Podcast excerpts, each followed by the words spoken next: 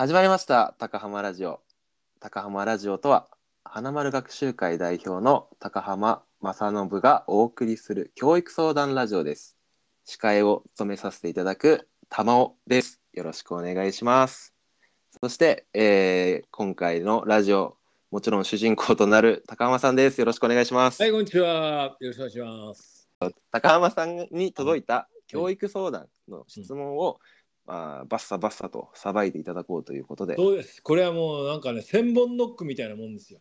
はい、何でも来いと。子育て、夫婦、家族、もう何でも来いです。何だったら人生相談だったら大丈夫ですよみたいなで すごい守備範囲が広いですね。はいもうすでに、まあはい、はい、基基本子育てメインですけど、でも本当に親として、うん、なんか母は母として自立していくって言うけど、うん私こういう育ちで実は悩んでますみたいなの出てくると思うんですよね。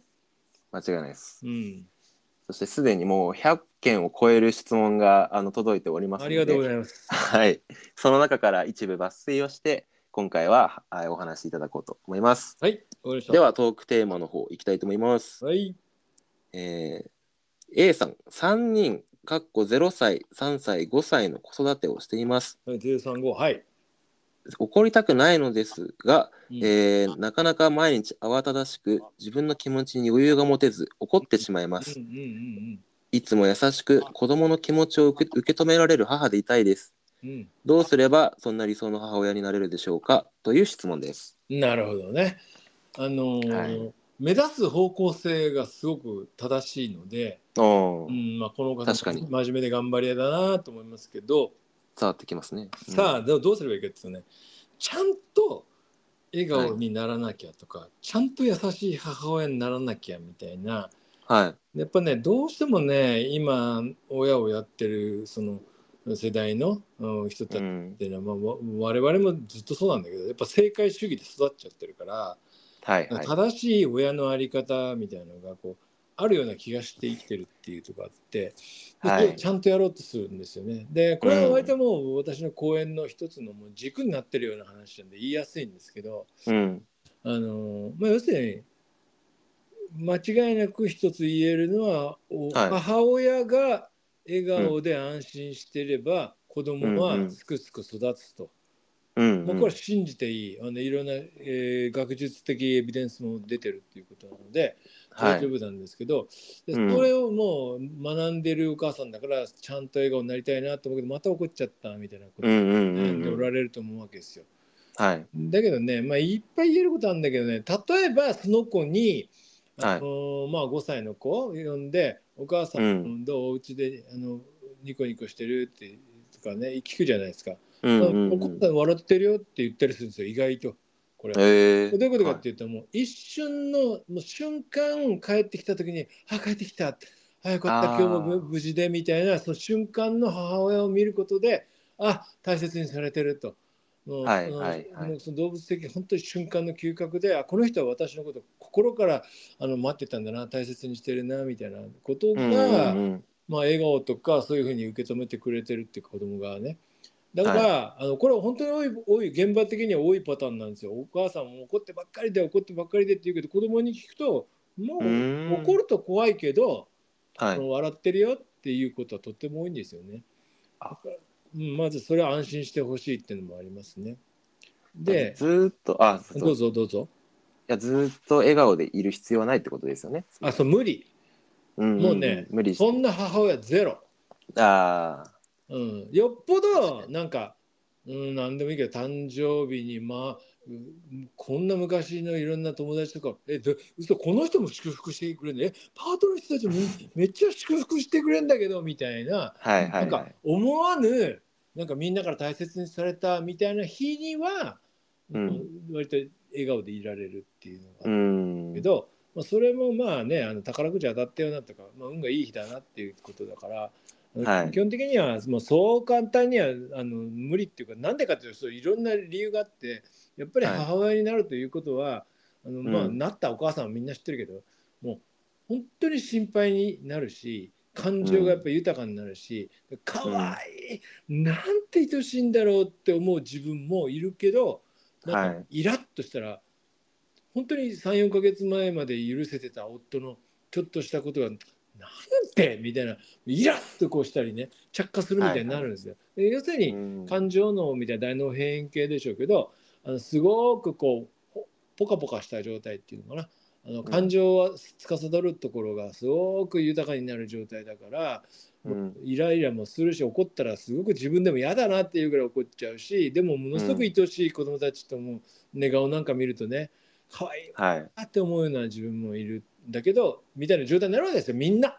だから、うんある程度怒っちゃうのなんか当たり前でまあおはい母さんってそういうもんだよねぐらいのつもりでもいて、もう本当楽にしてていいっていうかね。で確かに。うん、もう一つはあのこれがまあ主軸の話なんですけどはい。あのなんでそういう状態のお母さんが増えたかっていうのが僕の30年の研究によるとですね簡単にはもう、あこれはいろんな人ももう言い始めてますけどやっぱり現場でなんでこんな関東のお母さんイライラしてんのかな九州のお母さんに笑顔だったんだけどなみたいな、まあ、自分の記憶とのこのお母さんとの違いにびっくりしたわけですよ最初。はい。でそれは何でかって地域がやっぱり崩壊してあの、うん今まあ都会ではもちろん言うみんな言うけどそのお隣の人ともよく知らないとかね挨拶、うんペコリっていう挨拶ぐらいはするけどみたいなもうマンション住まいのお互い知らないとかねでまあ、もう一戸建てだったとしてもそんなに仲良くないですみたいなことってしょっちゅうあるわけよ。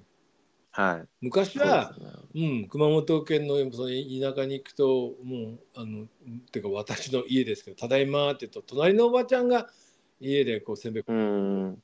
状態すごい世界ですね。ああでもすい。ごい世界と思うのが今のやっぱ若者ででも本当に70とか80の人たちに聞くと本当まあそりゃそうだったよって言うと思うんだよね。うんうん。でそれがあの当たり前でで何かというと若いお母さんの真横に先輩のおばちゃんがいてくれたと。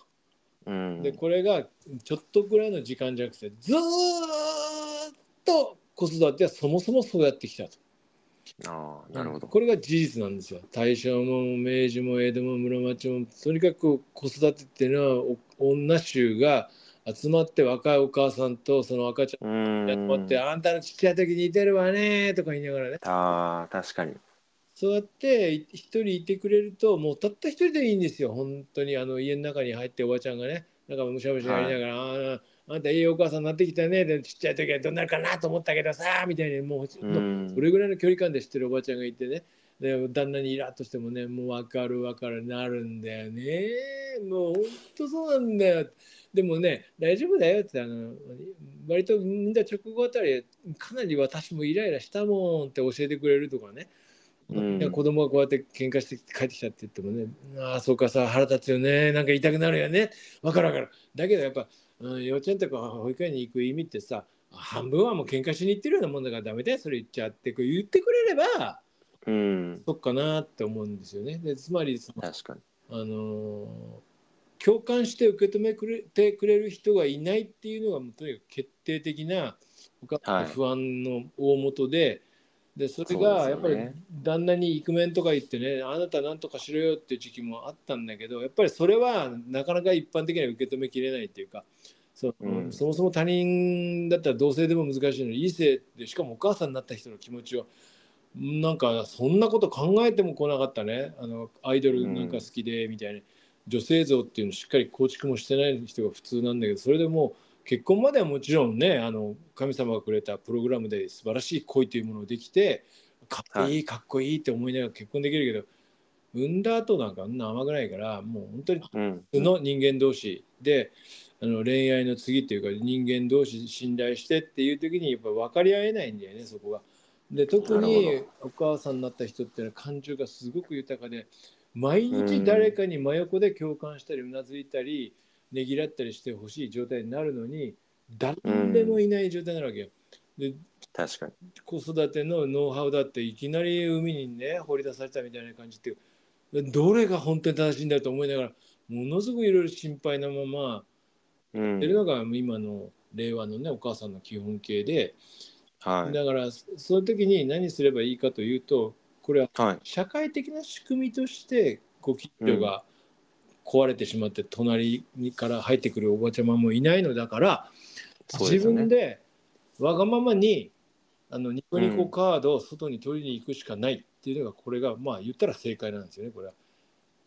取りに行く。うん、つまり例えば自分のお母さんが、実のお母さんが、まあ、自転車で10分行った距離にいればちょっとうん。連れてって、もうこの子こうなのよってあらあらあなたがちっちゃい時だってそうやんとか、ね、言いながらね、うん。まあまあ今日預かっとくからちょっとあんた寝てなんで疲れてるよその目はってこうこういうねぎらいとね分かってくれるお母さんがいるみたいな時にちょっとホッとできたりすると。なるほど。あとはもう何でもいいよ田中さんと山田さんっていう3人のママ友がめちゃくちゃ仲良くって今ってこれもねあの旬の時期と、えーまた、うん別れたりもするんだけども、まあ、それははい。よ,、よくってとにかく今馬が合うなーっていうママ友が、まあ、一人でも本当に大きくって、うん。そういう人とお話しした後ってなんか楽かもみたいなのがあればもうあのわがままにその時間をまたお茶会しようっつって少しぐらいその日はね、あのうん。お惣菜で買ってきたもんだけになろうが何しようが全然構わないっていうかもう、うん。私の笑顔が子供の一番重要なことなのだからっていうのをそうですね。うん。取りにくって思いうことなんでね。でまあそれはあのカード何でもあってヨガがヨガあったとすっきりしてるとかお買い物に行くとすごくすっきり特に買うわけでもないんだけどウィンドウショッピングですっきりするわっていう人なんかもいるしまあそういう何でもいいのよ。でそういう何かをあえて取りに行かないともう一度言うけどもう50年前以前はみんながあの若いお母さんっていうのはそのご近所とかつながりとかね隣組とかいろんなつ中で子育てできてたのが今ないのだからそれはうんうんあえて取りに行かないとどうしても心配になっちゃうしどうしてもイラーっとしても止められないし確かそうなんで想像してもらえば分かるんだけどあの一人ご近所のおばちゃんがいればねもう全然ぶち切れられないから、それは。に。そうか、確かに。いなかったら「何がだ!」みたいなことを言ってたお母さんがねなんかはい。「分かった?」とか言いながらこうなんかちょっとこうね人目があるうんうん。言い方になるじゃん、そこがまたいいよ確かに確かに。だからつながりの中で子育てをしなければいけないっていうのがとにかくこれはもう絶対の命題なんですよねあの子育てなるほど。でせ今のお話聞いて、うんちょっと仮説というか浮かんだ疑問があるんですけど、はいはいいいですか？どうぞなんか僕自身、うんあの親がすごい不安を持つタイプの親ではい。すごいあの孤独の中で子育てさはいはいはい。してたんですね。はいはい。でその不安が家の中でずっと一人で持っているとどうなるかっていうとやっぱ僕が聞くしかなかったんですよ、うん。長長男としてのはい僕がはいはい。はい不安をずっと聞いて聞いてあげて、うん。そうだねっていう、まあ、いわゆる親と子がえ逆転してる状何人兄弟だ態。あ二人兄弟はい。で僕が末っ子だったんですけど姉は結構なんか無頓着というか あの あの自由奔放だったんでうん。僕が、まあ、お母さんのうん。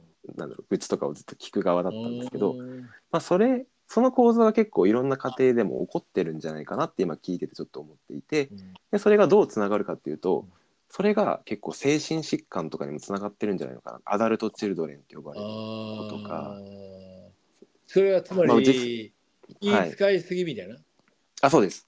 もうめちゃめちゃその親のことを思うがためにその子供が親の代わりになっするみてたいなね。いや、不安をこれはねはいうん実際多いよ。あのあやっぱそうなんんだって子供ってさ、もうけなげにお母さんがなんか笑顔でいてほしいなってなんかそうなんですそうなんしてあげたいなって思うからね。願いはそれだけなんですよね本当にそうなんだよね。でも気使うわかりとます気づくと、なんていうのか、本当は甘ったれるだけ甘ったれたい頃なのに、うん。うん。気使っちゃってるから、そうなうんです、ん、でもそういう人たちはね思春期以降ね一回はそういう穴ぼこっていうかね心の、うん、そうですね。入る人多いよ実際、ううん。ん。いやそこに今つながるそうだなって聞いててうん。思いましたね、そうなのよね。だからいろんな意味でそのメンタルメンタルの時代なんだけど、はい。大元にはあの孤独な子育てを強いられてる社会構造みたいなのがあるんだぞというのはもう絶対自信がある話なんですよね。だからまあそれをどう補うかのやり方は無無数にカードはあるんだけど、うんネット上でつながって楽になってるお母さんたちも今出てきてるしね、あやっぱこれうん結構効果あるんだな、それでもとか思ったりしてるし、まあ、それぞれなんだけどね。ポイントはじゃあ抱え込まないってとこですね一人で。一人抱え込まないし、具体策として外にうんニコニコカードを取りに行くと。うん、これをうん、あえいってやっちゃう私が笑顔になるためだったらいいんだなっていうことが大事で確かに。それを言ってくれる人が今まで近くにいたけどいなくなっちゃったから今高浜さんがどんどん取りに行ってくださいって周りでおばちゃんをやってるわけけよ私が。ですねあなるほどなるほど。あんたたち頑張ってんだからさいいのよもうそんなのって。うん。それが言ってほしいですしそれが結果子供の笑顔につながるわけですもんね。そう子供ってねやっぱあのお母さん幸せそうだなーっていう顔を見たいんだよね。で僕を見ると笑顔だなーっていうふうになってほしいんだよ。そう。ただそれだけだからね。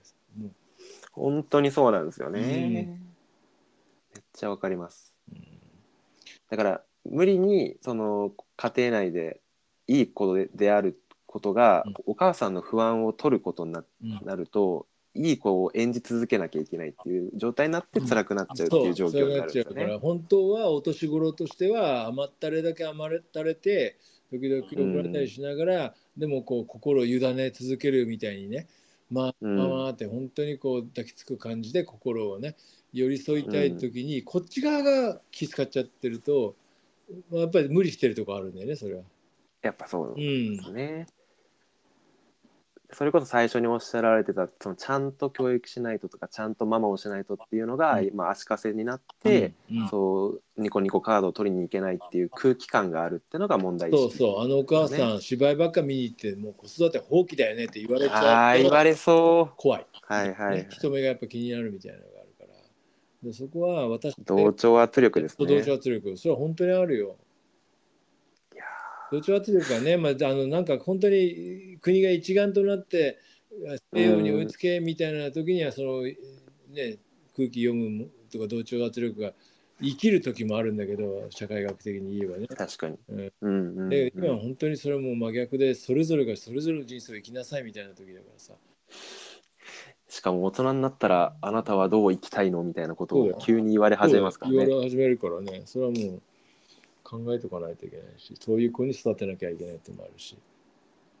以前講演で高浜さんがその子育てを終えてからお母さんたちがどうありたいのかっていうのが定まってないと、うん。やっぱ子供たちにもそういうありたい大人の姿とか示せないっておっしゃってたのがまさにそう。うちの親もはいそうなのよ。そうなのよ。でやっぱり子育てってそれは夢中になるわけ可愛いからねそうですよね。自分の人生はって言われると二の次でちゃんと考えてないまま、あれ下の子も中学生ぐらいになって、私あと50年あるんだけどみたいな。長い。いやいや結構ここね本当にみんな悩んでるわけではないけどうーんどうなのかなって思ってる人多いと思うよ。まあ漠然と生きちゃってるっていうかね。ですごい能力ある人があのパートのそうでもない仕事でうんまあいいかなと思ったりしててね。むしろすごい可能性があるってことですよね。そのあのそ子育てが終わりあぐらいのお母さんたちのもうビジネス的にポテンシャル。と日本のある程度子育てをうんまあいいところまで終えたお母さんたちの能力を生かすっていうのは生かせた会社が広がると思うね。おーそこまで言い切るぐらい、うん。だってすごいあの世界が広い人たちなわけじゃん。子育てのもいろんなリアルを知ってるし。確かに、うん。一番ナレッジ知識とか知恵が溜まってる。も分かってるしね。でまあ社会に戻る時にはもうやっぱちょっと怖くなったりするんだよね。一回離れてるし。確かに確かに、でもそこはあのなんていうかな。ゼロベースでもう一回こういうことをやろうっていうことを意識して前向きにうん。コツコツやってあ今日もいい勉強になったとかあの新しい会社決まったよって言いながらねニコニコしてねあのうん。やってるお母さんを見るのは思春期にはもうそれが一番の応援になるっていうかね口出しじゃなくて、こうですうね、ん、なんか負けてらんないなっていうなんか自分の人生生きようってなりますもんね。そうなのよ。お母さんももうね子育てもあれして自分の人生生き始めたら俺もちゃんとやんなきゃって私もちゃんとやろうと思うもんね。うんそうなんですよね。ちょっとまた僕の親の話になって申し訳ないんですけど うちの母親も口癖がもう人生楽しくないぐらいだったんですよ。あそう。人生楽しくないって。あでも僕ねやっぱね息子の願いとしてはやっぱりもう子育ても終わってるしー楽しく日々なんかあったことを楽しく話してくれるだけでいいんですけど、うん。でもともと保育士の資格持ってたんですよ、はいはいはい。でもその人間関係で戻りたくないっていうところで、まあ、悩んでるっていうのを見てたんで、もう今おっしゃられたことがまさにその思春期に自分楽しいって言ってくれてたら、うん。すごいこっちも安心しうてん。自分の世界を開拓できたなって思いますね。まあ言ったら一番大切な人だからね。その人が心配な感じでいるとやっぱさ不安になるよねそれは、なりますうね。ん、そう。何かを抱えながらこう楽しむような感じになっちゃうっていう負のものを働き直し、まあはい。今今回テーマいただいたのは0歳3歳5歳のおあのお母さんでしたけれども、まあ、その中でも余裕が持てなくなっちゃうっていうのはもう仕方がないと、うん。ででも自分に優しくうん。してあげるニコニ自分がニコニコできるようなことをしてあげる許可を自分に与えるちゃんと取っていこうっていうことですね。うん、そのちゃんとっていう同調圧力に負けないでってことですよね。高浜さんのとしては。お母さんうんあーめちゃめちゃいいですね、うん。届いてほしいですね、はい。ぜひこれは。ということでしたね。はい。ということでこのようんにこな感じで高進んでいくわけだよねこれからね。はい。高浜ラジオは、えーいただいた、えー皆さんの教育のお悩みに関して高浜さんの、えーお答えと僕の質問を交えながら進めていくラジオになりますのでぜひ皆様、えー質問の方こちらの番組 YouTube にも多分転載させていただくので YouTube のコメント欄でもいいですし Spotify の、えーコメント欄でも大丈夫ですのでぜひコメントを送っていただければと思います。はい。はい、コツコツ打ち返していきますから。はい。何年かかるかわかんないですけど、まあ。いいよ。死ぬまでで 最後は何言ってるか分かんないみたいになるかもしれない。はい分かんないで全部翻訳翻訳してくれるるみたいなね。たまはい。がうん。